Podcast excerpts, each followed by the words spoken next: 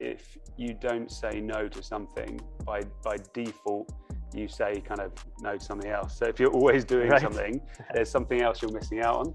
If uh, you've got an important presentation um, at lunchtime or mid-afternoon, then then maybe think about going out an hour before, a couple of hours before, and um, getting a little bit out of breath and timing your caffeine intake and treating it like this is what I like to do. I like to treat those kind of corporate events as a as a kind of sporting performance. It's still a sport where the performance of the car is such a big component that that's where the millions and millions of, dollars and pounds are spent.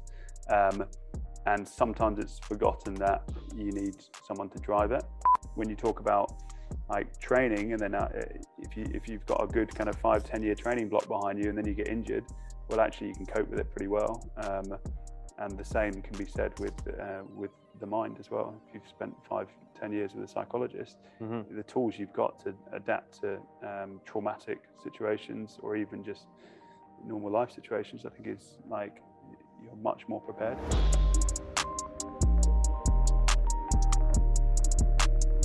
All right, Dan, we're live on the podcast. Uh, so, first of all, thanks a lot to David from Basics Gym for letting us put the couch in the middle of the gym and do the do the podcast here.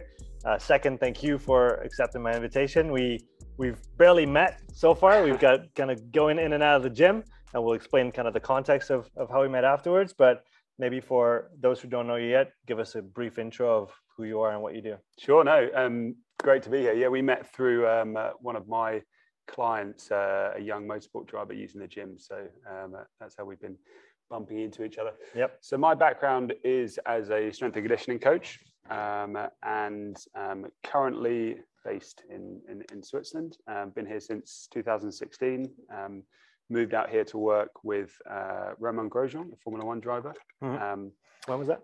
that was in 2016 Okay. and worked with him for three and a bit years um, and then worked with a young driver yuki Tsunoda, who's now uh, in formula one was formula three at the time Mhm. and then after four years had enough of the travel being away all the time Yeah. from friends family and things like that and now based uh, in switzerland working more in the corporate sector um, uh, for Hintsa Performance Mhm. um, and a little bit through kind of my own self-employed channels. Um, and then my background in sport is kind of endurance sport mainly. Um, yeah, love all, all endurance sport. Did quite a bit of triathlon and Ironman from a from a youngish age. Mhm. Um, and then more recently, running marathons and uh, yeah, cycling for fun on the weekends. So.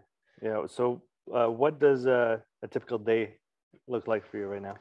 Yeah, currently it's a mix between um, I do quite a lot of remote coaching, um, and that's really blown up the last couple of years with um, with the pandemic. Um, but it's great because you can access people all over the world. So I mean, I have a a surgeon in Brisbane. I have Hmm. uh, a trader in New York. He's now moved to Dallas. Uh, another plastic surgeon in the UK. Yeah. Um, consultants from Germany, um, and and people from all kind of walks of life, as well as um, amateur athletes as well. So that's really nice because since working kind of with one or, or two people um, when I moved out here, I can now kind of access um, a, a lot of people. So um, yeah, that's one side. So I might have a few remote meetings, and then I do um, some internal work with Hintsa, um, working on our kind of webinars and our coach education um, Mhm. platforms that we're that we're growing.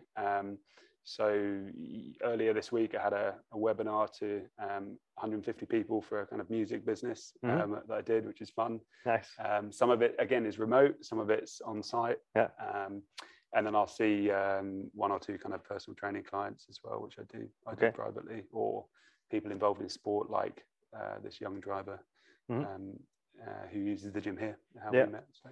So let's talk about remote coaching uh, for for a minute here. How do you organize those? Are there are they like Zoom calls that you do, or is it kind of distance programming, Yeah, yeah, or it's mi- both? it's a mixture. Yeah, mostly the stuff through um, through Hintsa is is Zoom calls. Okay. Um, yeah. So it's scheduled hours or time Yeah, that you have exactly. with your clients. Yeah, or- so we have um, the standard package would be one times 90 minutes Mhm. and then another six uh, 45 minutes kind of follow ups. Okay. It's, usually over seven months. Yeah. It replicates the methodology of Hintsa Yeah. um, and their Circle of Better Life. So they have um, kind of six uh, outer elements of their of their circle, um, which is kind of nutrition, sleep and recovery, physical activity, mental well-being, um, general health, and and uh, I'm missing one, biomechanics. Mhm. And then um, the seventh one is the core, is, is someone's kind of um, identity, purpose, why and, and of behind- control. yeah. Exactly, yeah. Um, so using people's understanding about people's strengths, trying to use them to to help achieve what they want to, and um, ultimately get more satisfaction out of life, and hopefully that has a, and we believe has a, a positive effect on their performance, whether it's uh, in sport or or within business. Um, so, yeah, that's the kind of setup. That usually lasts uh, seven months, but there's some that are, shorter. There's some that are ongoing, and I've worked with some clients for almost three years doing that uh, Okay. as well. So um, it all depends, yeah, what they want. Some people want that constant kind of maintenance, um, and others it's like you make an impact for a few months and and they go and work on it, and then it's and then it's done. So Be- between those kind of calls, yeah. do you set up kind of a full blown plan for them? Do they have a regular schedule of activities and maybe goals that they have to achieve in each one of those categories that you mentioned before? Yeah, there's um yeah definitely. So we break it down into into kind of sprints, and the first 90 minute um, uh, session is a is a planning session. Okay. Um, and um, yes, you would look at what they want to achieve. We we do a survey prior to that with them. Um, there's a kind of self assessment thing. Uh, There's Hintsa have a have an app. Mhm. Um, so a lot of it is generated around the around the app as well. Um, and it breaks it down into these different uh, different sprints. So if on the survey and their self-assessment, their lowest uh, score is is nutrition, then it kicks off with that because that could be the fundamental uh, kind of reason why they're not sleeping well or why they're they're not reaching their their goals in, in physical activity or why their their kind of mental energy is is low. Um, so it's a, a really nice, quite simple structure, um, but it means you know people can work on just one thing at a time and, and just try and make some progress on nutrition, then move to um, sleep the next the next month and just tick away at it like that, rather than kind of throwing everything at them. And that's usually how we get nothing done. Which is usually Yeah. the worst the Yeah. worst way you can Yeah. do something is try to change it all at the same time. So what kind of time commitment does that represent for one of your clients you talked about, you know, traders and Mm. uh, surgeons. So those probably pretty busy individuals.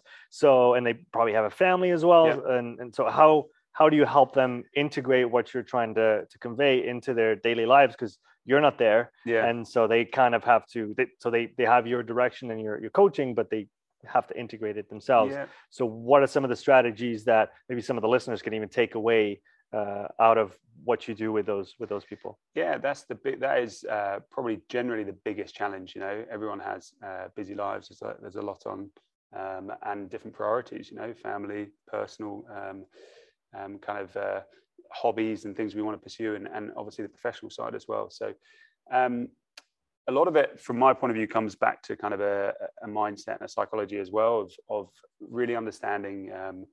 Your own expectations, your own limits, and and and starting with that first of all, because no matter how you plan and, and what you set up, if your expectations are so high, you're always going to push beyond your limit or feel like you're not reaching the mark. And and so, I think that's a a big reason why we start with this big 90 minute um, kind of session and, and trying to kind of break down some of those common pitfalls. Um, and then after that, you can use uh, some of the, we use and I use some of the, the kind of fundamentals of, of periodization and, Mhm. and some of the things on quite a micro level. Um, I'm quite keen on it as well on, on people starting to look at their uh, days and weeks and, and, and even longer uh, on a more macro level as well. But I think it's particularly hard maybe in the business world because it's a real kind of moving uh, Mhm. moving environment. Um, but you know, in sport as well, it's not exactly clean cut, um, and um, lots change. Um, but at least on a micro level, you know, knowing kind of um, when the optimum time for the, this person to go, simple stuff like to go to bed, to, to Mm. eat, um, to have breaks during the day, and, and really breaking down. Um, if you can do things on a daily uh, level, then I think you're setting the scene quite quite nicely for improving yourself kind of weekly and, and monthly after that. Mhm. Um, so we use program, uh, we use um, classic kind of almost like school timetable type things Yeah. um, to start looking at actually what's going on during the day, um, how much they're trying to do. Is it is it one of the problems that you have to deal with that they're doing too much all the time? Yeah, I think, and some of it's internal pressures. Like I said, the psychology. Some of it Yeah. is just external, and Yeah. they're just always being being pushed in competitive environments like that. How do you deal with the internal drive to do too much? And that's a, it's a very selfish question because Yeah. I, uh, you know, working for myself, I always feel like if I'm not doing something, I'm losing ground. And so Yeah. how and and I've definitely learned, I'd say in the last year to yeah, to cherish time off and to take time off and to Yeah. make time to do nothing because I really do feel the difference when I do. Yeah. And when I don't, I just I feel tired. I'm more sore. I'm less focused. Uh, so how do you help people deal with that internal pressure of thinking you always have to do something if you want to, you know, be on top, be the best, keep moving forward? How how do you deal with that? Yeah, I think there's several things there. I think um, kind of the learning to say no and, and turning things down because if you don't say no to something by by default, you say kind of no to something else. So if you're always doing Right. something, there's something else you're missing out on. Um, uh, so it's being able to kind of be be selective um, and be selective based on what is most important to you. Mhm. Um, ultimately, um, trying not to be. Uh, like, am I being busy just for busy sake and, and just trying to do as much as possible? I mean, um, is the way we judge success uh, kind of volume based, or should it be more kind of impact and, and quality based? Is, Mhm. is kind of another another approach to that. So, um, from that point of view, there's a few there's a few things to kind of reflect on as a as an individual. Um, and then breaking down, you know, we have different sectors of our life. So we have the professional side where, yeah, seeing a lot of clients, getting a lot done um, is, is maybe rewarded financially.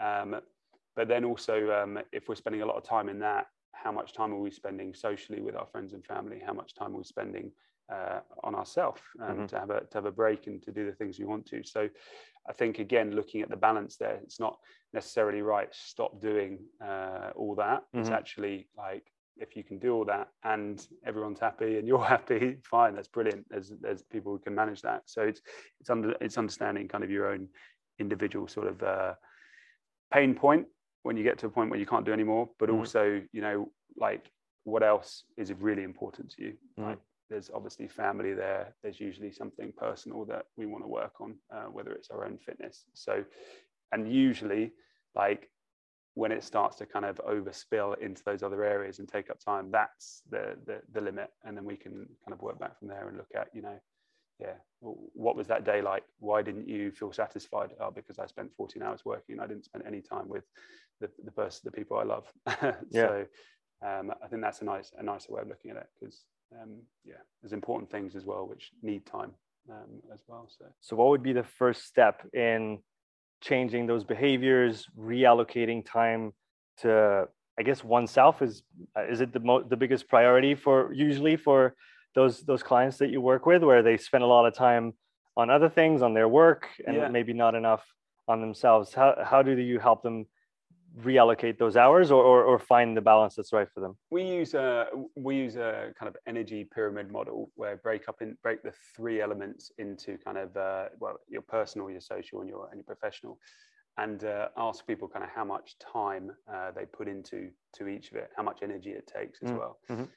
and what energy they get back from it. Mhm. So typically you get a sort of uh, the big base at the bottom is the professional. They put in 95% of their energy, uh, 95% of the time. And maybe, yeah, on a good day when it's really satisfying, they might kind of get 60% back. Mhm. Um, and then it might be 5% on themselves, 5% on the family in terms of time. Yeah, Um, maybe energy a bit more. Um, and then what do they get back if they change that 5% to kind of 6%? you only have to change, you only have to kind of give yourself an extra Yeah. 20 minutes a day to feel kind of an extra 10% back or, Yeah. or something. It's all subjective. Yeah. Um, but, you know, if we take like a lot of people where they have in their calendars just back to back meetings, um, and that's a, a, a common issue. If they can start to turn those meetings, their 60 minute meetings into 50 minutes or 45 minutes and just take five or 10 minutes in between each Mhm. meeting to do whatever they want to do. It might be call a friend. It might be do some do some press ups. It might be uh, Mhm. do some breath work. It could be absolutely anything, but just to invest back in themselves a little bit. Mhm. And those extra few minutes make such a big difference um, because we know from assessing an individual based on um, trackers that we have used from from Firstbeat, uh, Mhm. where we look at heart rate variability and, and Yeah. stress score. Um, that if they don't do that, the stress just accumulates throughout the day and can eat away into their into their night sleep as Mhm. well, and can just overload them during the week, and then they uh, are basically writing off the weekend trying to recover as well. Mhm. So going back to kind of Monday morning when you've got four sessions, is it, it should it be four sessions before twelve o'clock, or Uh-huh. could it be four sessions before one o'clock, and you've just Right. buffered them out a little bit? And it's it, it comes back to periodization a little bit, and, Yeah. and planning and knowing kind of the breaks that you need, and and maybe just um, yeah being a little bit. Uh, I'd say more realistic, but maybe just a bit more kinder to your, to yourself as well. Mm-hmm. Um, I think life is a marathon, not not a sprint. yeah yeah that's that's well put one thing that i've realized in recent months just spending more time doing really easy you know i'm on the bike and i'm Yeah. most days doing nothing hard Yeah. and i'm kind of respecting my my zone two and i'm really Yeah. staying in that and i felt a tremendous carryover to my work life where Yeah. i feel like it and I'd, I'd never really kind of bridged that gap before right but now thinking about and I, I have to say i came back from an injury i had a back injury for a long time so i i just didn't train for months Mm.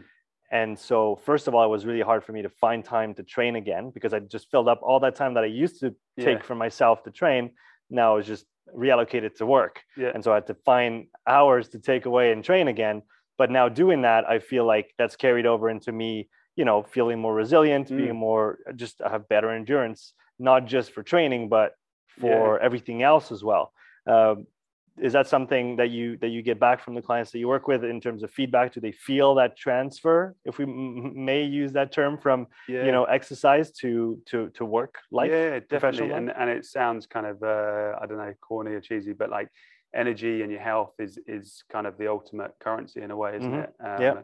And I mean, we've all been through periods where we've injured or had, I had quite bad COVID two years ago. Okay. Um, and that affected me kind of cardiovascularly, saw a heart specialist and Mhm. everything like that. Um, and actually, it, in the end, kind of three months of really, really easy sub 130 beats per minute uh, exercise, I think did me the world of good. Mhm. and and I had my best season kind of in, in cycling after that. Um, Yeah.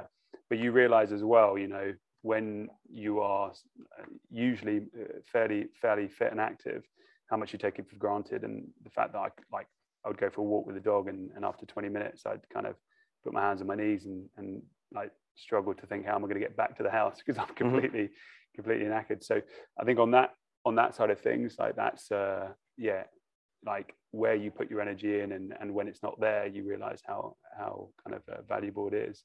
Um, but just thinking, a, a client of mine um, was really inactive. Um, actually, wasn't overweight, um, but was just working kind of solidly, uh, especially remote work when we, Mhm. when COVID first started. He was kind of eight o'clock in the morning till eight nine o'clock at night, like classic sort of hours. Sometimes later. Mhm. And we, the only thing we changed is just, and he had a treadmill at home, so he actually did it in, in his house as well. Was just push him to do ten thousand steps a day, your classic ten thousand yeah and the knock on that had Yeah. to his outlook on life, his work, his sleep as well. He slept like that was the first thing. He was like, I'm sleeping so much better Yeah. just from moving. Yeah. And you see these small things, which again, you you will listen to a podcast and people won't necessarily uh, put the value on on those smaller things. Um, but go out and uh, and do it and do it consistently, and like it really has a, an effect. It may not be that that has a dramatic effect on you, but it might be changing and doing some of the zone two work. And I'm a bit like that, like Mhm. um, uh, doing kind of more than one interval session, maybe even two at a stretch, but one interval session a, a week starts to really affect kind of work and, Mhm. and energy for the rest of the week as well. yeah Um, so yeah, understanding your limits and constantly changing with with age as well. So yeah that does change and back to your client who was inactive before Mm. i guess those 10000 steps are enough of a stimuli to actually see great progress and that's Yeah. i guess usually what you see is somebody who's never done it before Yeah. just by including a little bit of it and doesn't have Yeah. to be a lot i've seen like you said tremendous changes with quite minimal volumes per week but having an impact on like like you said all areas of life sleep being one and, and what an important one to Yeah. be able to positively impact Uh, so it's it, it, it's interesting that the there is that carryover. What other maybe uh, ideas or principles that you've learned? Obviously, you you, you work you have worked with many Mm. professional athletes. So what other things can you take over or carry over from that realm of you know high level, high performance physical preparation Yeah. into the corporate world and with people that you don't train at all or start to to be active? Uh, what carryover can you find there? I think um, in terms of the physical activity, there's um, uh, there's obviously dramatic uh, effects you can have on the body with only a very very short amount. Mhm. Um, so even kind of seven minutes of exercise of, of kind of cardio aerobic exercise um, has been proven to im- improve your mood for up to like 24 hours. Mhm. So I mean, again, sounds like great. I feel a bit better, but for an elite athlete, and if you think about a Formula One driver, like as a coach, how do I want that driver to jump in the car? Like I want them to feel positive, assertive, confident. Like I want them to be in a good mood. Mhm. Um, uh, so we would always include that within their within their warm ups. The warm ups would be ten minutes, fifteen minutes. It would be it would be short, but enough to elicit elicit a positive response Mhm. um, in terms of kind of releasing kind of chemicals in the brain to to make them feel a bit more positive, as well as you increase your breathing rate, you increase your oxygen saturation to the brain. That can improve cognitive skills, reaction times.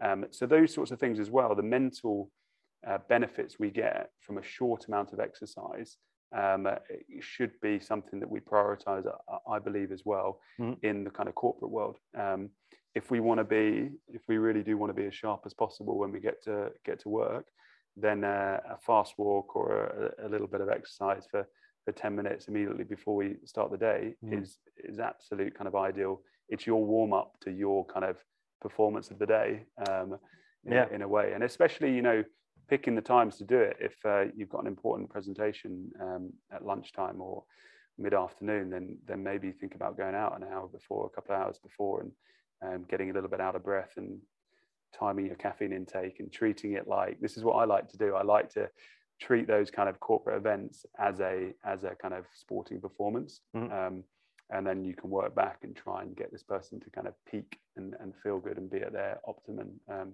kind of potential for that for that window.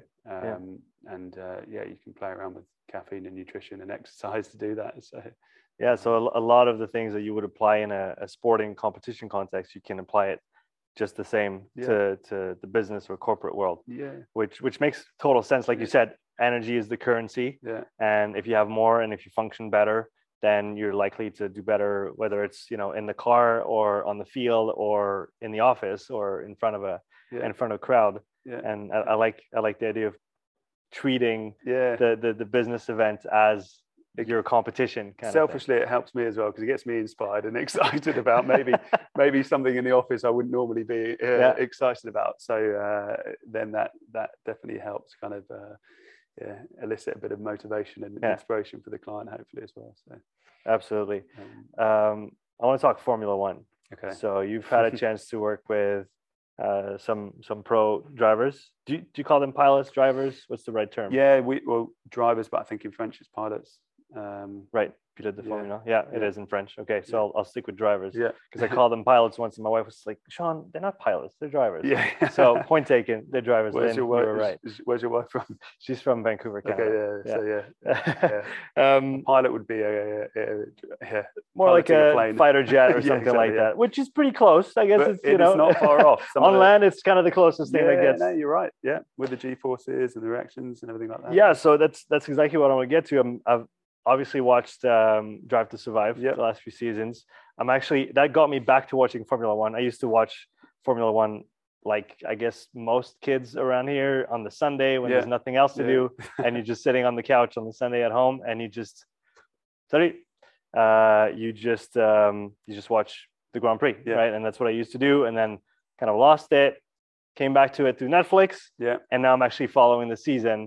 Care a little bit less about Drive to Survive now. Yeah, yeah, yeah. Uh, I like the earlier seasons. Yeah. I'm less fond of the maybe the drama that uh, yeah, yeah. that they're trying to portray. And I, I don't. Again, you're on the inside. I'm not, so I, I don't have all the details. But from what I've heard, it's quite dramatized, if if if I may say so. Yeah, it is. Um, anyway, great show for those who haven't watched it. yeah. And yeah, so watching Formula One, and I don't think we realize from the outside what they're going through in the car and how physically demanding just being in a in a motorsport you know sport and and in a racing setting and especially in, in formula one. So maybe as a as a starting point can you give us an idea of what these athletes go through during a race how demanding it is on the Yeah. body and then we can go into how you get them ready for that? Yeah, so I think first and foremost, the race, um, starting with the last part, last part of the kind of four day build up. I mean, they they have to travel somewhere initially, kind of Tuesday, Wednesday, depending on the, the time zone. Um, they then have a, a kind of media day on Thursday, which can be quite intense, quite overloading, lots to do, um, maybe lots of time on your feet. Mhm. Um, they'll catch up with their engineers a little bit. And then they have the practice day on the Friday, qualifying on Saturday, and, and the race on Sunday is the classic format. So um, it's more of a kind of uh, again like a four day event um, and that's a good way of looking at it. Um, and then being in good shape for the sunday is your in a way your priority. Qualifying is very very important as well Mhm. um, uh, depending on the track. Um, and yeah to give you the kind of uh, demands on a on a race i mean it's lasting between an hour and a half and two hours. And the average heart rate um, when I was looking at it um, was about the equivalent of kind of running like a flat out half marathon. So Mhm. you're you're right at you're getting close to your kind of threshold, Mhm. um, and they're doing that um, uh, while wearing thermal underwear, um, usually in a pretty hot environment with an effect. And, and the reason why the heart rate is so high is because of the uh, the G forces on the body um, and the and the heat as well Mhm. and the anticipation. So usually the highest heart rate is when they're sitting on the start line doing next to nothing. Okay, yeah. just waiting. Yeah. Um, and I remember that was peaking uh, for Romain at the time when we looked at things like that was it was over kind of 180. Yeah. Um, so uh, to be honest, not a long way off its office maximum. Yeah. Um, and um, and then through the through the race, it's uh, it goes up and down a little bit. And if there's a period of safety car or or, or pit stop, then they then they uh, have a chance to kind of recover a little bit. Um, but yeah, I would say kind of a demanding half marathon if you're if you're running half marathons in the in the heat um, uh, is a is a good way to to look at it. Um, they lose uh, yeah between kind of two and and, and four liters uh, for a race distance. Mhm. Um, so again, quite high sweat rates as well. Yeah. Um, and then it's you got the physical demands, but there's a lot of uh, massive mental stress. I mean, it, essentially, it is a life and death sport. Yeah. Um, and I mean, Romain, like as we saw with Romain a couple of years ago, he had a dramatic crash in, in Bahrain Yeah. and was lucky to escape with it. And there usually is crashes like that every, unfortunately, every few years. It's less and less, luckily. It used to be kind of much, much worse in the, in the past. Um, but uh, since I was involved in Formula One, um, there was one death, young Antoine Hubert, uh, Mhm. as a French driver in Spa in, in 2018, Yeah. uh, I believe. And um, so again, it, it's it's always close on. Uh, there, there's always a reminder Yeah. because there's always there's always been previous uh, accidents in, in, in various tracks. So you have that stress. You also just have the stress of performance and uh, being kind of that focus that every little minute uh, kind of detail and movement of your hands and application of the Yeah. pedals makes a difference to your lap time Yeah. and that makes a difference to um, whether you progress in your career or not Yeah. um, so to do that under the physical demands um, and then there's a lot of emotional stress as well because of all of that and, and maybe getting it could be frustration with the car if you're not getting it set up right um, whatever it is there's pressure from media from internal from the team um, uh, social media is an absolute nightmare now uh, on some things. Yeah. But no in terms of the access to kind of uh, uh, people have access to uh, criticizing individuals uh, so there's Yep. um, uh, it's very easy to to get sucked into that as well. Um, so being able to kind of compartmentalize that. And then they're normal individuals. They've got a family and three kids at home and Mhm. and the kids are not misbehaving at school so you've got all that to Yeah. um, and you're not there so maybe you feel a bit guilty of not, Mm. not being there and helping out so there's a lot like yeah they are they are talented privileged uh, individuals who when they get to the top who are getting paid really well Um, but at the same time, there's uh, there's a lot on their plate as well. So Mhm. um, yeah, it's it's a tough environment to be in for a long time. If we look at strength and conditioning in Mm. general for let's take a Formula One driver, what does it look like year round? How much general preparation? How much specific preparation? Yeah. And then how do you periodize that around you know the calendar and then the races? Yeah, so yeah, it is massively um, it's massively heavily weighted to to kind of uh, over the winter um, Yeah. training. It's only really the time where you can um, yeah commit to kind of back to back weeks of of quite heavy load.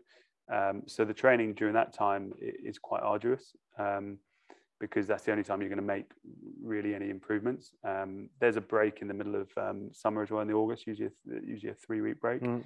um, where you can again add a, add a bit more load. And then um, there's key times like after after races. There's usually Monday, Tuesday is, easier days. Sometimes Wednesday as well. So you can always add in some heavier training on on, on those days to keep um, to, to more as a kind of maintenance. Mhm. Um, so yeah, typically kind of season would end end of November.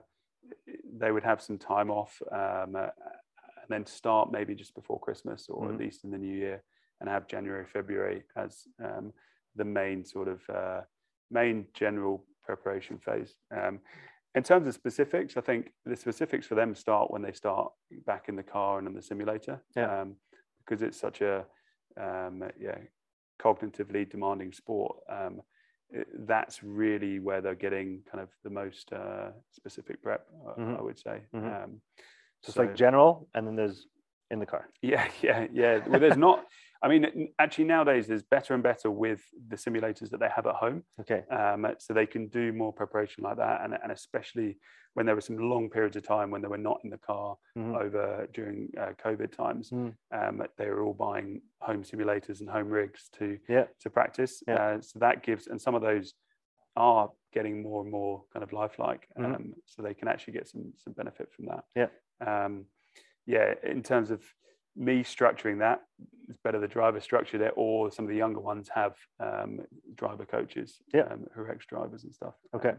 Um, Um, so, if we talk, you know, the, the general prep, if you had to Mm. split it up between, you know, weight training, easy conditioning, hard conditioning, and maybe a couple more elements, Yeah. how how does a week look? Let's say in January when they're kind of full into their preparation. Uh, Yeah. How is the week kind of split up for those guys?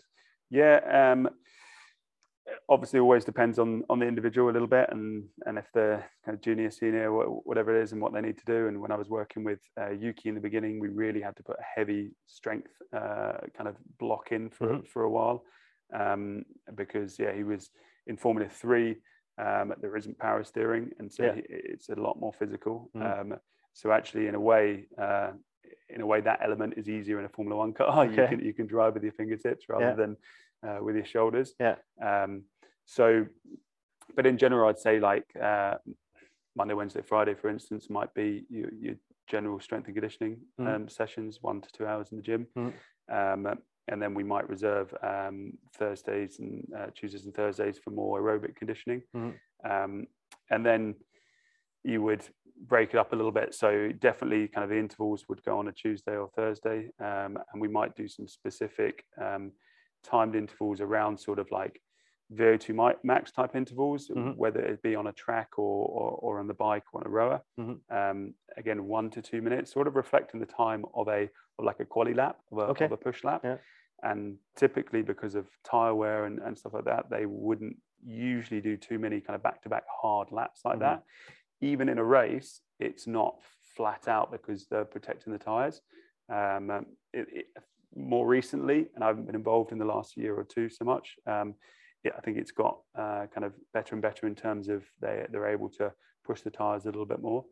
Um, but I know I was quite shocked when I first came into uh, Formula One with Romain. He goes, "No, the art is you've just got to protect it. You're driving at like 60, 70 percent a lot of the race, and you choose. You have to be smart with when you're choosing to push and use the, the Mm. and, and degrade the tires. Otherwise, Okay. you'll get you'll get found out and you'll have to do an extra pit stop or anything like that. Because it does look like they're pushing. Yeah, And yeah, then, I mean, they are pushing, but yeah, it looks like they are always going for it. yeah.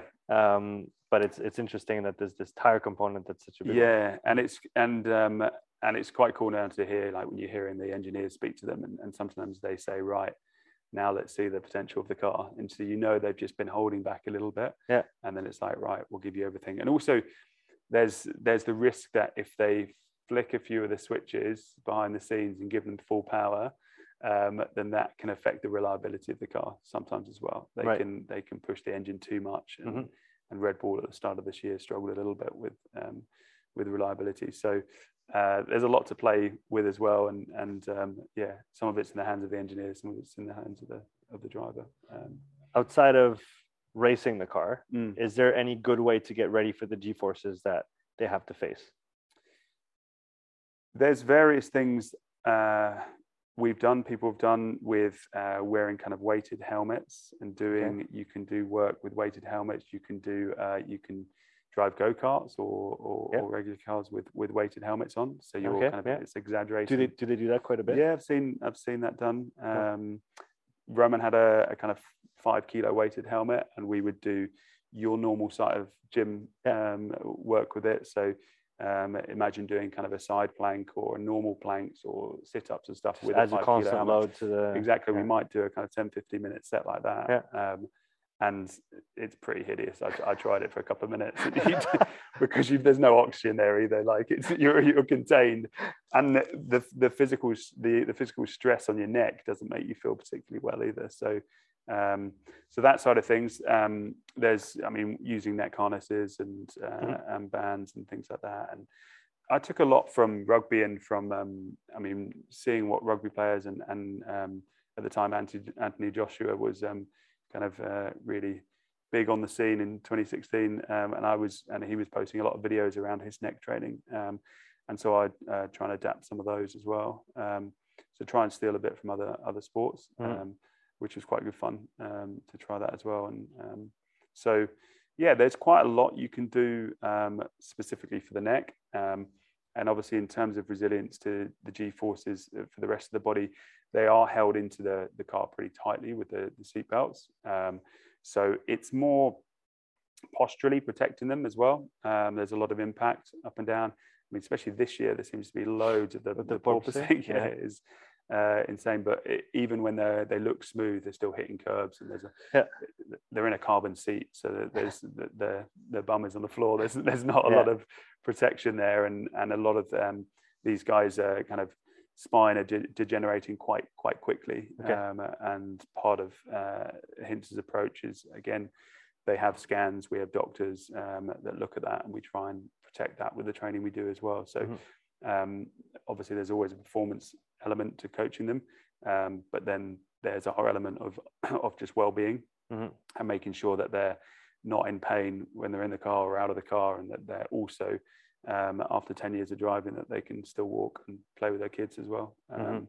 And I think that again, you know, should give them a lot of motivation for doing some of that work. Um, maybe some of the older ones rather than the younger ones, but uh, but you know, yeah. So there's a few things to, to, to juggle as there is in a lot of sport. Yeah. um, might be a hard question because you've been involved and are still involved in, Yeah. in in in this position. But how how developed would you say strength and conditioning is in uh, motorsports in general, and if there is any gap between you know maybe the I don't even know what to reference as a Mm. gold standard in terms of you know athlete preparation for a given sport, but if there is a gap, what is missing between where it is now on a general level Yeah. and where uh, you we need to take it to to kind of get it to the next level.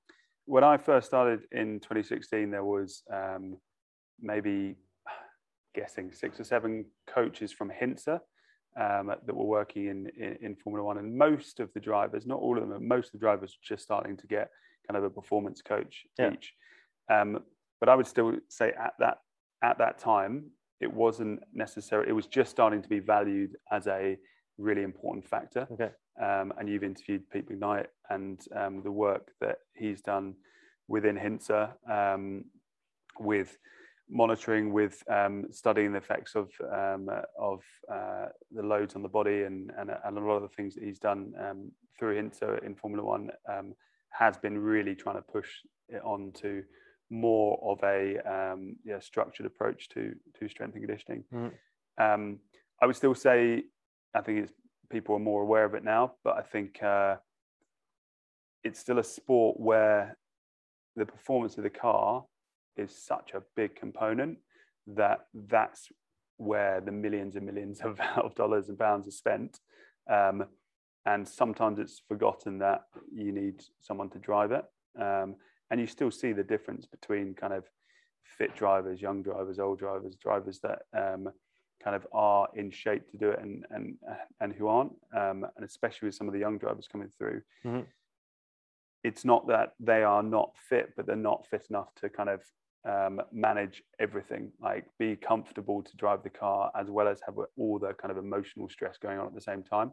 So, in my opinion, you need to be extremely fit so that when you're in the car, it's not an issue at all. Yeah, you're uh, fit that, beyond the demands of your sport, which exactly. is tough given what you have to, yeah. you know, deal with in the car. But that's yeah. always the idea is like you prepare yourself for more so that when you're in the situation, it's yeah. just easier to deal with. Yeah, and and I think uh, I think it's grown a lot. And again, I haven't been involved as much in the last year or two.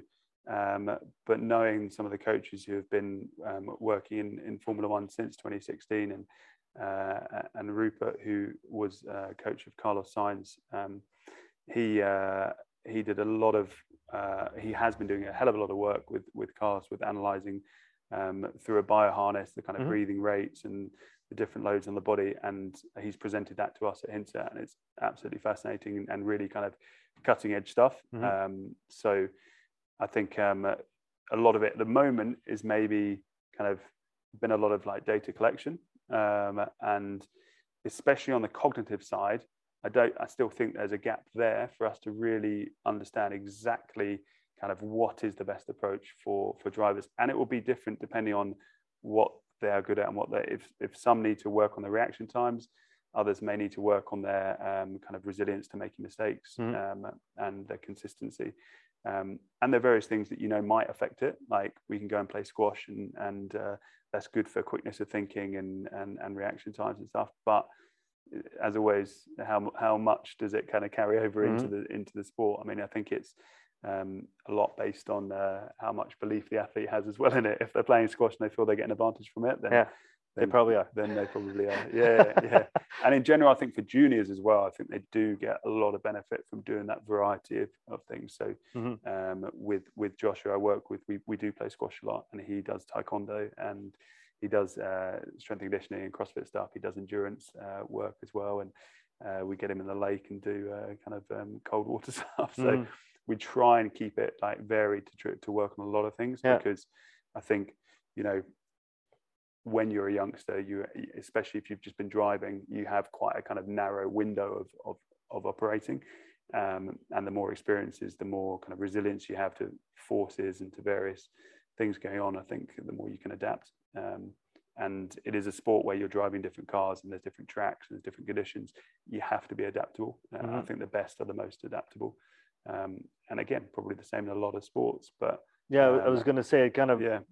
blends together with something that I've been thinking about more recently is the importance of the general aspect of physical mm. preparation and how you want an athlete first and then especially the, mm. in the sport. Yeah. If they only do the sport, they're going to be missing a whole lot of things that are probably easily accessible that would help them in their performance, yeah. but that they're just not touching because it's not my sport. Yeah. But like you said, if they do a whole variety of things and they become great athletes, yeah. aware of their bodies, knowing how to control what's between their two ears, yeah. yeah. Um, that's going to carry over no matter what their sport actually is. Yeah, hundred percent. And um, yeah, I definitely, I, I, really think that's important for for junior athletes. Um, they are, um, yeah, again, the development of the brain is, is still happening and, and it won't finish until they're kind of in the in the twenties. So I think mm-hmm. take take advantage of it and throw a lot at them. Um, mm-hmm. And I've seen junior drivers who uh, can't skip or can't catch balls, and and yeah you kind of okay these are people who the hand-eye coordination or at least their kind of fine motor skills should be exceptional. Yeah. Um, so uh, yeah we, you should be trying to juggle. You should be good at juggling and you should be good at skipping and having the coordination to to kind of move your hands and your feet because that's what's happening in the car. Um, you're having to kind of change the angle of the steering wheel and apply different pressures on your on your feet to get the right brake shape and, and everything like that. So um, the more we can do to uh, to assist in that, I think the the better they they are for it um, long term certainly. So. how involved are you in the uh, psychological aspects of the develop the development of the and the training, I guess, of the the drivers because they're like I said, there is such a important component of focus because you you Yeah. you just can't you can't look at the stands. You can't you you have to be Yeah. uh, one thing that always comes back to mind when I think about Formula One is uh, is it Richard Hammond from uh, Yeah. Top Gear Yeah. trying to drive the Renault, I think, in one of the Mm. old episodes, and he said the corner just comes too fast. Like, Yeah. he just he just didn't he just couldn't deal with it. And I guess Yeah. the, the the the drivers that you work with, they've been in cars for a long Mm. time, so it's it's less of a problem. But it's insanely fast, is Yeah. what I'm trying to get to. And and again, you, you can't skip a beat. You have to be yeah. on it the whole time. So how does that get?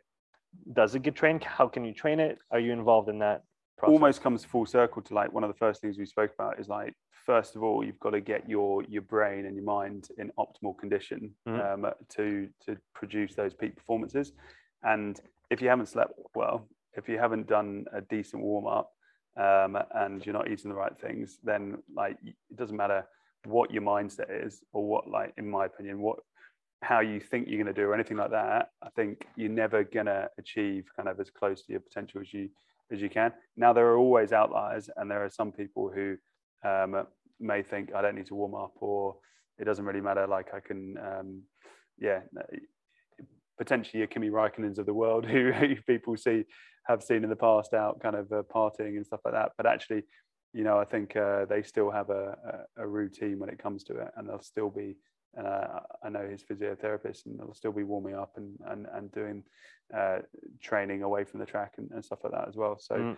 um, so I think first, firstly, like get the the fundamentals right with a holistic, just well-being Mhm. and, and uh, those principles, and then after that, then you can dive into the specific. I'm not a psychologist. Uh, I've done a lot of work psychology with with people in terms of kind of helping them think about um, things in the car and, and and managing distractions and emotional control and understanding kind of their purpose and the reason why they're doing something and what's important to them and, and trying to block out negative thoughts and, and, and all those sorts of things. Um, and um, I think from that point of view I mean there's there's lots you can do um, in terms of kind of journaling before you get in the car and um, yeah practicing your self-talk and thinking about um, words that might help you when you're in that high pressure situation. And more recently with Josh we've been really just focusing on you know forget about speed. You're like we know you're quick enough. I've I've looked at him before he's got into the the car with the reaction lights. And when he's at the track like he's a different level to when he's away from the track. Like he's there he's he's switched on. Um, you don't have to worry about that. Just worry about being accurate. And that's uh, maybe his challenge and, and Mhm. maybe younger driver challenge is, is, is something like that. So it, um, we would he would just use the word i think he was using correct or accurate or something like that. For each corner he was just like just do the correct thing on each corner. Mhm. like don't worry about i need to go faster i need to be the quickest. Yeah. like just be correct like technically accurate and correct.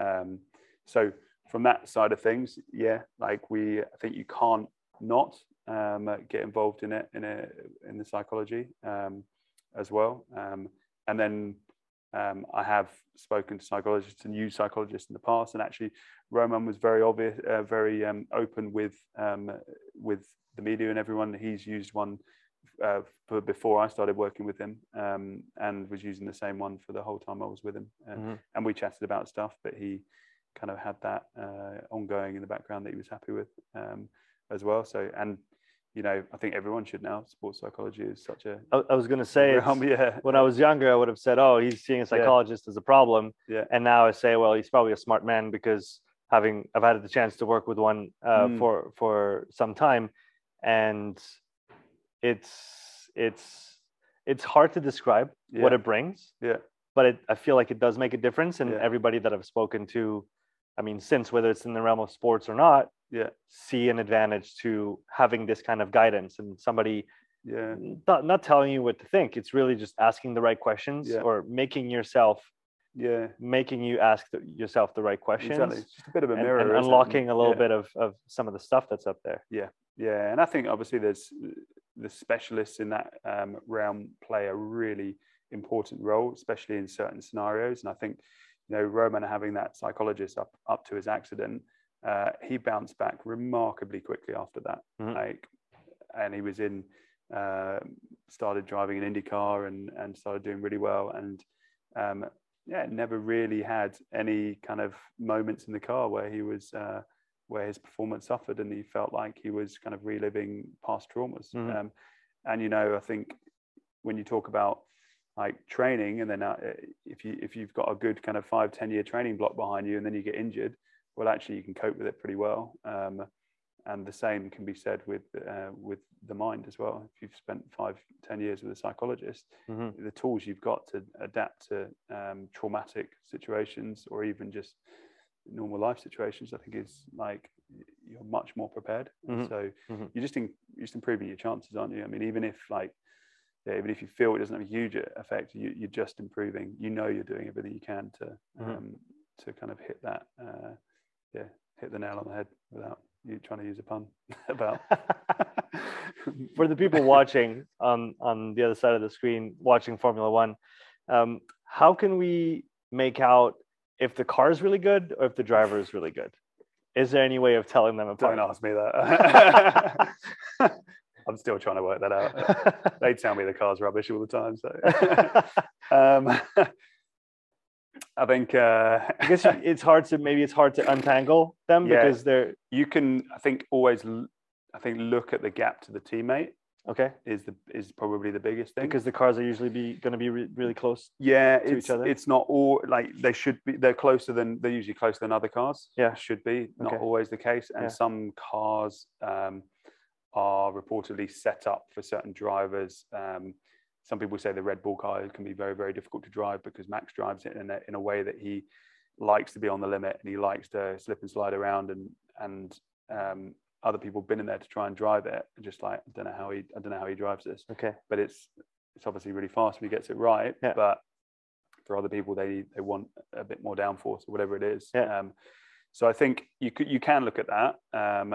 and in most um, that would give you a, a good a good story. I think Okay. um, if one driver's really having a good week, um, uh, then they should be on top of their t- on their teammate.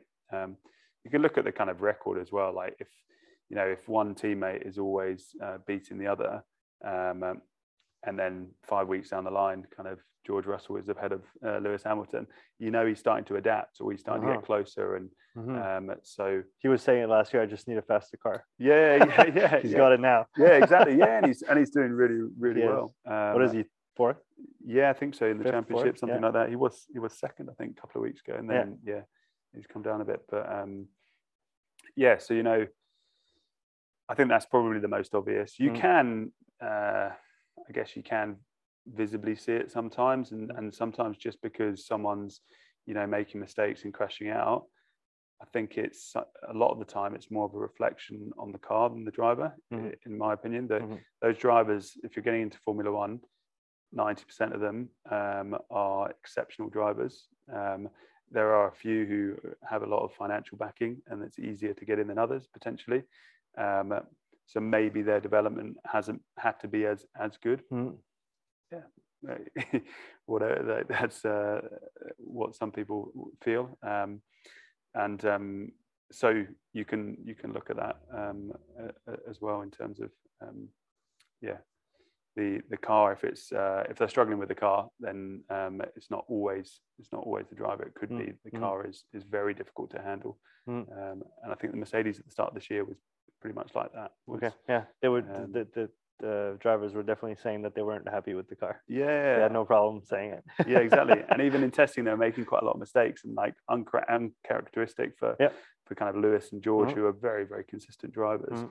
um, to to kind of make make mistakes so um, if you imagine kind of it's not doing exactly what you want and you're trying to push it to its limit you want a car that's predictable Mhm. um, so yeah. for as someone who's you know been involved at the highest level in in the the, the sport what is the most impressive thing to you uh, athletically in in the sport of, of formula one uh, an element that the that the drivers the athletes have to deal with that they that Yeah. they tolerate that they're able to to work through to to you know I- shine through I think uh, without sounding too general, but I think it's you know general resilience. Like they're bouncing all over the world um, competing, and I've done it with them, and I've done it with them while trying to uh, train for an Ironman at the time. Yeah. And I lasted about two or three years of doing that Yeah. before I had to start to change a few things because I ended up in the doctor's surgery thinking things were wrong. and Yeah. so something was, and I was essentially kind of getting close to kind of burning out. Um, so for them to do that, to get the most out of themselves uh, when they're in the car and produce um, a lot of them pretty consistent performances uh, in qualifying in the race, um, with all the stresses and strains that go on through the travel, um, uh, constant mistakes because usually in practice, I mean, if you watch a couple of practice sessions, there's usually five or six like accidents. Some of them are uh, uh, dramatic crashes. A lot of them are just people losing the car, skidding, spinning, going Mhm. wide. So the resilience to to that all the time and producing a good performance at the end is is pretty impressive. Mhm. Um, because yeah, I kind of I, I feel I'm quite physically and mentally resilient, but I found it pretty tough doing it as a coach. Mhm. Um, and uh, some of these these guys are doing it, um, yeah, for ten plus years. Mhm. Um, so I think that aspect's quite quite impressive. Um, and maybe just the pure competitiveness of a of a driver. They they know when they put the helmet on, they get jump in the car. Yeah. They know it's just them against against the enemy. How- how's their how's their self belief and how important is it? I mean, uh, what Mm. what came to mind when you said that is MMA, yeah, and you have some, you know, love him or hate him figures like um, Conor McGregor, yeah, and but a lot of them, they know they're the best, yeah, even if they maybe aren't. They have to know they're the best because there's no other option. You can't Yeah. even have a sh- a shred of a doubt that you're not. Yep.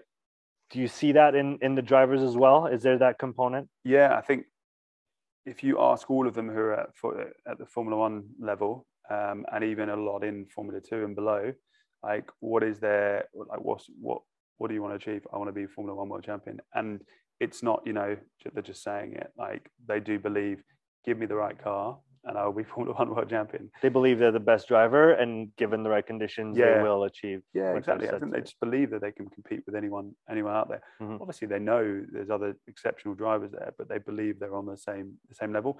And I think in a way, it's a good and a bad thing. It's a good thing that cars are at different level because you can always have that belief. You know, if you're sitting in a in a Haas that we were um, in in 2016, where it's obviously not as quick as a as a um, Mercedes or um, a Red Bull, well then, and you're finishing fifth or sixth, which we did in the first couple of races, um, then that belief is just skyrocketing. It's like, give Yeah. me Mercedes, I will finish this first. I will finish this race first. Yeah. Like it's actually there's no question. Mhm. Um, so yeah, I think um, and again with you know George Russell when he was in, the, in when he was in Williams, he was proving that a lot of the time that he was getting uh, better performance out of the car than than I guess the engineers and and people thought. Mhm. Um, so then that helps your self belief. You know, it's like well actually.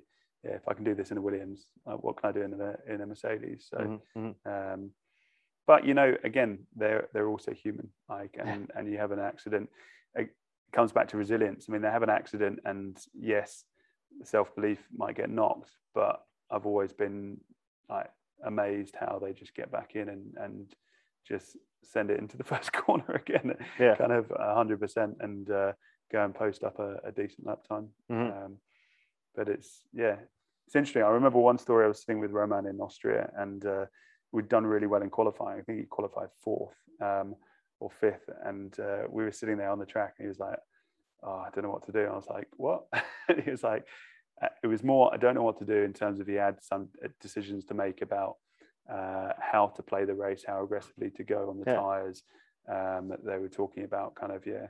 what sort of lap times to do and things like that. So it wasn't necessarily I don't know what to do, but there's always quite a lot of options as well. I think in a in a technical sport like that. Okay. Um, so that's where the ultimate kind of team environment comes in, and if you have really strong engineers who know you, who know your performance and stuff as well, that can that can help a lot. Mhm. Um, ultimately, he knew exactly what he was doing because he finished fourth in that race. So Nice.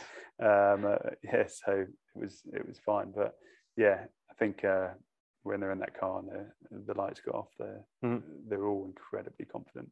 Um, so yeah, what um, you talked about your own training, Mm. Ironman, amongst others. Yeah. Uh, so maybe for starters, tell us a little bit about what you've trained for over the years. What might be some of the the highlights of, of your own sporting career so far? Yeah. Um, I started playing football when I was younger, back in the UK a little bit. Um, I ran at a kind of county level, um, cross country when I was when I was pretty small as well, and I was kind of eight, seven, eight years old. Mhm. Um, and then I got into field hockey, um, which absolutely loved. Did that all through school, university. I played rugby, played cricket, uh, enjoyed it as well. Uh, played basketball, um, so played quite a few sports. Did a bit of horse riding, did a bit of gymnastics when I was younger. Did a bit of sailing.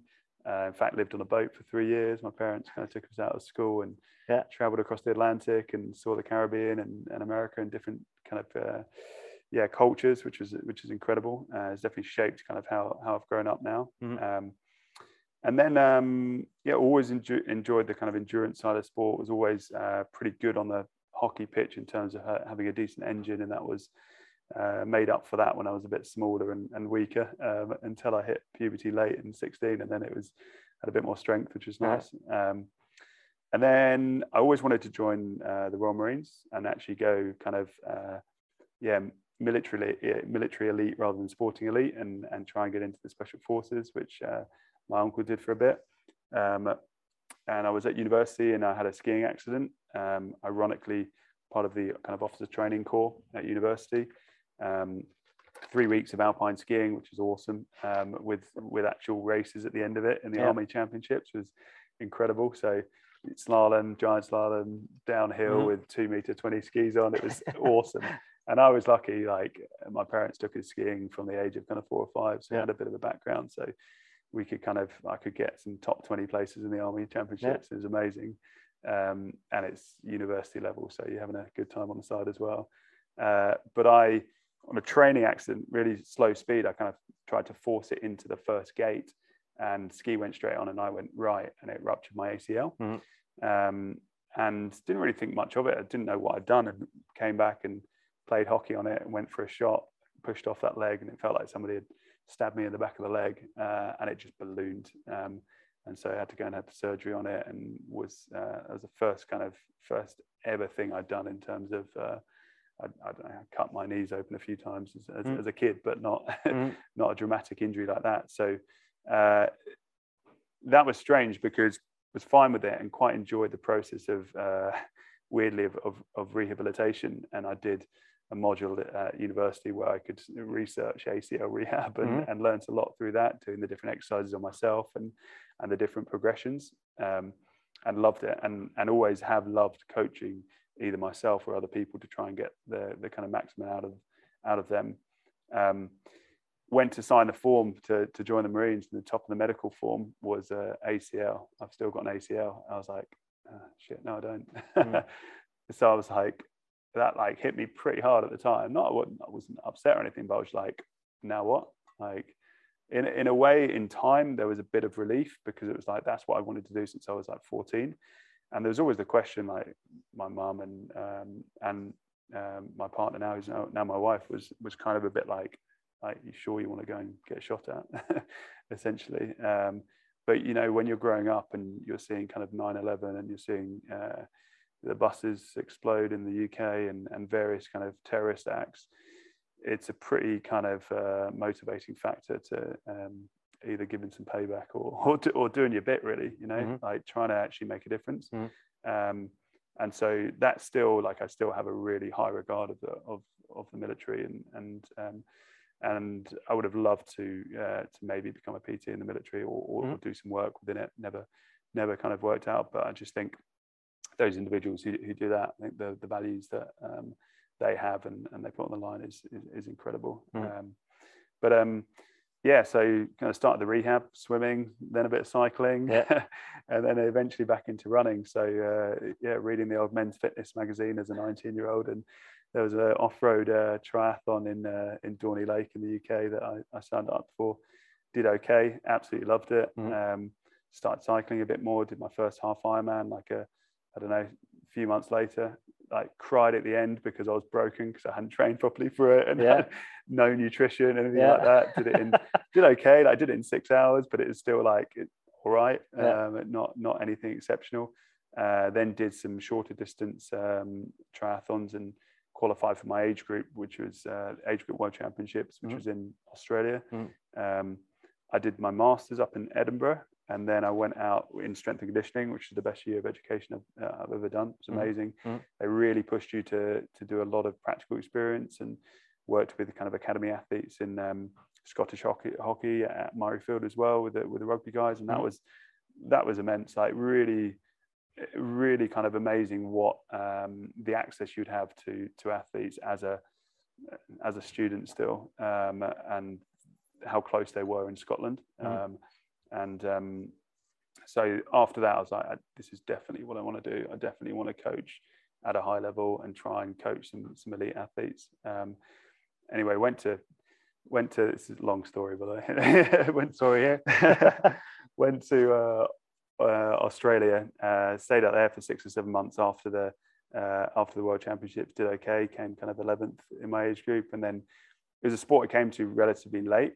So I was like, I'm improving very quickly. My running's really good. My cycling's okay. My swimming is pretty average. Um, so I hooked up with the coach there and just um, immersed myself in the kind of um, full-time training Mhm. schedule of, of of the professionals there, and the uh, the- the classic uh, approach maybe of some Australian coaches. Be careful what you say, but throw throw six eggs at the wall and see which one doesn't break. I definitely broke after that. Like, I, Yeah. I mean, I got a lot better, Uh-huh. but it was a, a good education on kind of you know individual differences, Uh-huh. um, and um, that I was trying to train at a, a very high volume, um, and uh, I don't know how much detail you want, but like it affected me my moods quite a lot, and Hmm. Yeah, when you're waking up in the in the middle of the night and uh, wondering what the uh, this pool of liquid is down by your crotch because yeah, you, essentially, yeah, you've not woken up because Yeah. you needed the toilet because you're so tired. yeah. Uh, it's a pretty obvious. Did you feel you sign, were over overtrained, overreached massively, massively? yeah. yeah. And I think it took me a few months when I got back to the UK uh, to adapt to that. It was just, it was just a mixture of probably more intensity than volume every day. Yeah, yeah. I was gonna, I was gonna say because vo- volume Yeah. can definitely get to you, but Yeah. if it's regulated Yeah. optimally, it's less likely to actually generate Yeah. that much fatigue unless you really, really, yeah, you know, if you were doing 10, 10 hours a week yeah, and then you jump to 30, that's probably going to be a problem. yeah, Uh, yeah. but otherwise, I was going to say it's there was probably a lot of intensity in there. yeah there was a lot there was a lot of intensity and and also kind of not fully uh, having the experience of understanding maybe kind of the best way to fuel myself what my Mm. i hadn't learned when you're kind of 20 21 you hadn't learned a lot about yourself so um, taking kind of it took six months to realize that uh, eating yogurt in the morning uh, was affecting me massively in terms of the kind of lactose Yeah. uh, intolerance Yeah. um, or just sensitivity that it Yeah. would have on of interval sessions. So that was quite a painful experience of acid reflux and Mm-hmm. visits to the toilets on Bondi Beach while I was trying to do my 400 meter repeats Yeah, along, the, along, the, along the, uh, the pavement there. So um, lots of lots of lessons of what not to do, uh, but at the same time, in, in, like amazed how I mean I still learnt about really good quality training. I was just probably just trying to do too much of it together, Mhm. um, and um, and uh, yeah, learning kind of what sessions to do for certain certain things, and seeing other very talented athletes as well, and, and how they prepared for uh, for kind of yeah professional events um, was really good. Um, so came back off the back of that. Um, yeah, still did a few kind of um, professional events back in the UK. I did the London London Triathlon, um, but I finished like 50th or something, uh, and that was a big kind of eye opener. That you know, still a long way to go if you want to make this as a as a as a living, Mhm. um, and mainly in the swim. And I I'd seen a bit of improvement, but when you're trying to do draft legal races and you're in the back group and having to bike and run to just get in the top 20 or something Mhm. um, and there's no there's no paycheck for someone outside of the top 10 so um, uh, Still need a lot of hours in the week. yeah exactly and you know i wasn't uh, started living back at home and i was like not really ready to just kind of uh, live off my parents like i need i want to start to get an income so um, applied for a bunch of jobs, near like loads of jobs as you do in the in, in sport industry. Everything from like even one in, in table tennis as Mhm. well. Yeah. um, and uh, actually, that was it. I think one of the only interviews I actually got in table tennis, um, where they said, "This is yeah, this is not for you. You're not gonna." Yeah, it was nice of them actually. I was like, I was like, "Well, I, I do want a job," but Yeah. but they were like, "No, this is not going to be for you. You're not gonna you're not gonna stay very long. Like, you need to do something else." Um, Mhm. So I just started working self-employed, um, Mhm. PTing, uh, working with a couple of young athletes uh, that I'd met at local gyms. Mhm. Um, a young, actually a young um, British rally uh, driver or British touring car driver um, called Jake Hill, who's now um, still driving at a very high level. I knew a friend from uh, school and university who was a very good um, hockey player, field hockey player, and um, he had just been approached by Brazil to um, represent because he was adopted actually from Brazil, grew up in the UK. Uh, wanted to, to represent Great Britain, but um, in the end, uh, just he probably would have done it the next cycle, but he had the opportunity to represent Brazil and go to the and, and help them qualify for the Rio Olympics, Mhm. Which is a pretty awesome journey. So I was, but at the time, their their hockey setup was pretty uh, like pretty entry level um, in a way. They had coaches and stuff, but it didn't have much kind of preparation about what to do. They were just relying on the athletes having their own support. So I I took hold of his strength and conditioning, and that was the first um, real kind of insight to um, yeah proper elite using my background in strength and conditioning Mhm. um, and using it on an, an elite athlete. Mhm. Um, and cool story, uh, Stefan Bell Smith, his name is, but it's a cool story behind him is that they played the UK, they played the Great Britain Mhm. in one of their group matches, and he scored the first goal. So they went one 0 up from a short corner, Yeah. absolutely buried it into the into the top corner. Uh, they ended up losing 14-1 or, or, or 15-1 or something. Uh, but like, yeah, still watch that video with kind of goosebumps. Like, it's, it's quite nice to kind of a friend and and a, and a client, um, and to see kind of, and, and again, actually learned a lot from him because his level of belief and his mental game was uh, and still is kind of out of this world with his his approach. Um, and it, kind of reminded me that you know, it's just anyone can take that on if they want. Um, obviously, he became a, a very good and was a very good uh, hockey player, but he had that approach to a lot of what, what he did as well. It's kind of quality, clarity of thinking, and um, and sharpness. Um, so, spent five years in the UK, kind of growing personal training business. Got really busy. It was brilliant. Loads of awesome clients and fun clients, and from corporate and from um, uh, from uh, from sport as well. And was only really throwing. I don't know. They probably know this. Hintsa probably know this. and Pete might read it, but really only throwing CVs and covering letters out that were generically made because uh, like I'd lost the sort of will to make the effort on that, and I was Mhm. focusing it more on on um, growing my own business and the clients I had. Um, and so never really kind of got emotionally attached to any of that, but would keep a little eye on it and would um, would do it every now and again. Heard back from Hintsa and they said, "Can you come for an interview?" I was like, "Sounds pretty cool," not knowing what the job is. Um, they said potentially it's in motorsport. Obviously, didn't think it would be Formula One. Uh, left the interview and, and they said they told me when I left uh, what it was for, Mhm. and I was like, oh, "That's lit the same fire as I felt Yeah. kind of join, wanting to join the military." So Yeah. I remember texting or emailing Pete straight away afterwards, going, "You know what? I might have played it cool in the interview, but I, I do really, really want this." Like, um, and I think maybe it partly helped that, that I wanted to do it, really wanted to do it as much as uh, they kind of saw in the interview.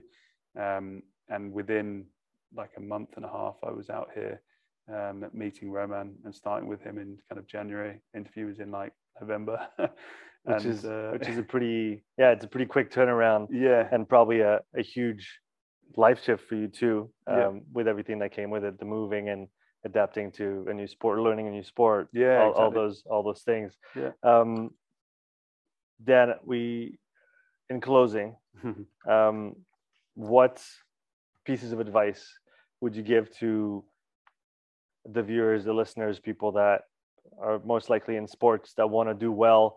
What have you learned from all your years as an athlete, as a coach, at many different levels across many different disciplines? What are the main principles that you extract and try to apply with your clients so that everybody could most likely benefit from? Yeah, um, my my sort of mottos are um, like enjoy and embrace the challenge, and and it's as simple as that. Because challenge yourself Mhm. 1st and foremost, and put yourself in challenging situations. Mhm. I think I, I personally find it exciting, and I think it, it's where you're going to learn about yourself and and, and grow.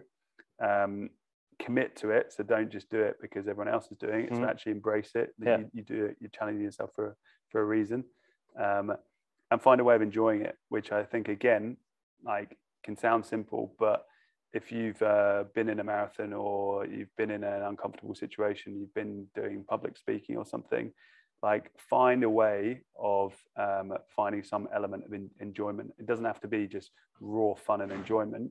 It can be the fact that you kind of give yourself a pat on the back for putting yourself in that situation. Mhm. Um, and um, that would be my motto. Like never, definitely never in, like lose the enjoyment because for me that's what life's about um, as well. So I think it's more from that's more come from my personal experiences than than the uh, coaching coaching professionals. Um, yeah yeah well i guess and, and i find myself thinking the same way in you know i'm, I'm not a professional athlete far from it uh, but even just in my day job i mean Yeah. my job as a coach if i don't enjoy what i'm doing Yeah. there's a problem. Yeah, i decided to put myself in that situation and do that job. Yeah. and i need to make sure that every time that i do it or at least the majority of the time i i take something away from it that's positive. Yeah, and if it's only misery because i impose Yeah. hard things on myself Yeah. and then yeah, get out the other end and there's nothing to show for it what was it all for? So i can probably relate for people that want to Yeah. you know perform at a high level in sports it needs to be the same thing it's going to be hard you're going to have to work hard but you have to take something out of it otherwise yeah, why for for Nils van der Poel it was the ice cream yeah, right? Yeah, yeah, yeah, yeah. it was like ice cream's cheap i like ice Yeah. cream so this is why you know i'm going to keep doing my hours because this, this is how i get through it. Yeah, and i guess everybody needs to find their ice cream. Yeah, yeah, exactly. Okay. it's Um, 30 degrees here, so it's a good one to, good one to exactly exactly. We should definitely go for ice cream later. Um, dan where can people maybe find out more about you or get in touch with you uh, whether it's on, on social media or, or else Yeah, um, yeah, I'm on Instagram. Um, I think it's at Dan Simsey or something like that. Mhm. Uh, I'm on Facebook and, and LinkedIn as well. i'll put the links in there. in yeah, show cool. So yeah, reach out if you if you um, want to get in touch, um, or through check out the Hintsa website as well, um, and um, I've probably got a profile on there also. So Mhm.